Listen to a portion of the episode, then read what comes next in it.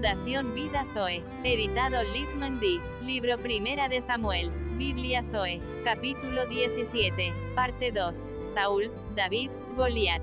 Israel, y los filisteos. La disciplina de Dios con Israel. Guerra contra los filisteos. David mata a Goliat por la fe. Todo Israel tenía gran temor.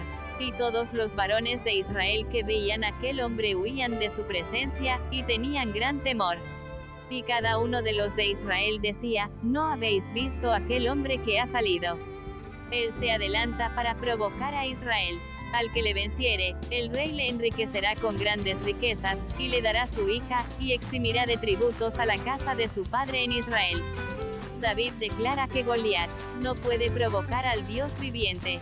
Entonces habló David a los que estaban junto a él, diciendo, que harán al hombre que venciere a este filisteo, y quitare el oprobio de Israel.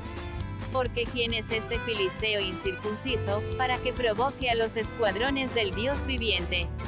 Y el pueblo le respondió las mismas palabras, diciendo, Así se hará al hombre que le venciere.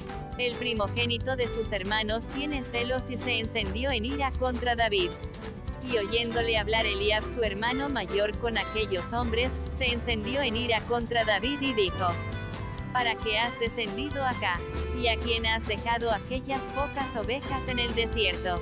Yo conozco tu soberbia y la malicia de tu corazón, que para ver la batalla has venido. La fe de David es menospreciado por el primogénito de sus hermanos. David respondió, ¿qué he hecho yo ahora? ¿No es esto mero hablar de fe? Y apartándose de él hacia otros, preguntó de igual manera, y le dio el pueblo la misma respuesta de antes. Las palabras de David llegan a Saúl. Fueron oídas las palabras que David había dicho, y las refirieron delante de Saúl, y él lo hizo venir. David declara a Saúl, su seguridad en el Dios de Israel.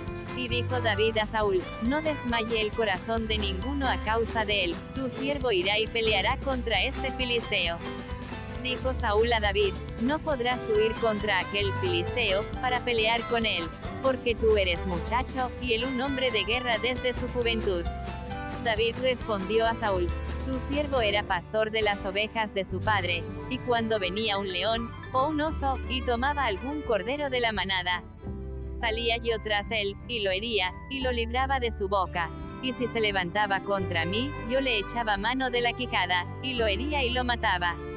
David declara que nadie puede provocar al Dios viviente. Si alguien tiene fe de que Jehová está con él, fuese león, fuese oso, tu siervo lo mataba y este filisteo incircunciso será como uno de ellos, porque ha provocado al ejército del Dios viviente. David declara a Saúl, que lo librará de este filisteos bajo el poder de Jehová. Añadió David, Jehová, que me ha librado de las garras del león y de las garras del oso, él también me librará de la mano de este filisteo. Y dijo Saúl a David, Ve, y Jehová esté contigo. Saúl le da su armadura de guerra. Y Saúl vistió a David con sus ropas, y puso sobre su cabeza un casco de bronce, y le armó de coraza. Y ciñó David su espada sobre sus vestidos, y probó a andar, porque nunca había hecho la prueba. Y dijo David a Saúl, yo no puedo andar con esto, porque nunca lo practiqué. Y David echó de sí aquellas cosas,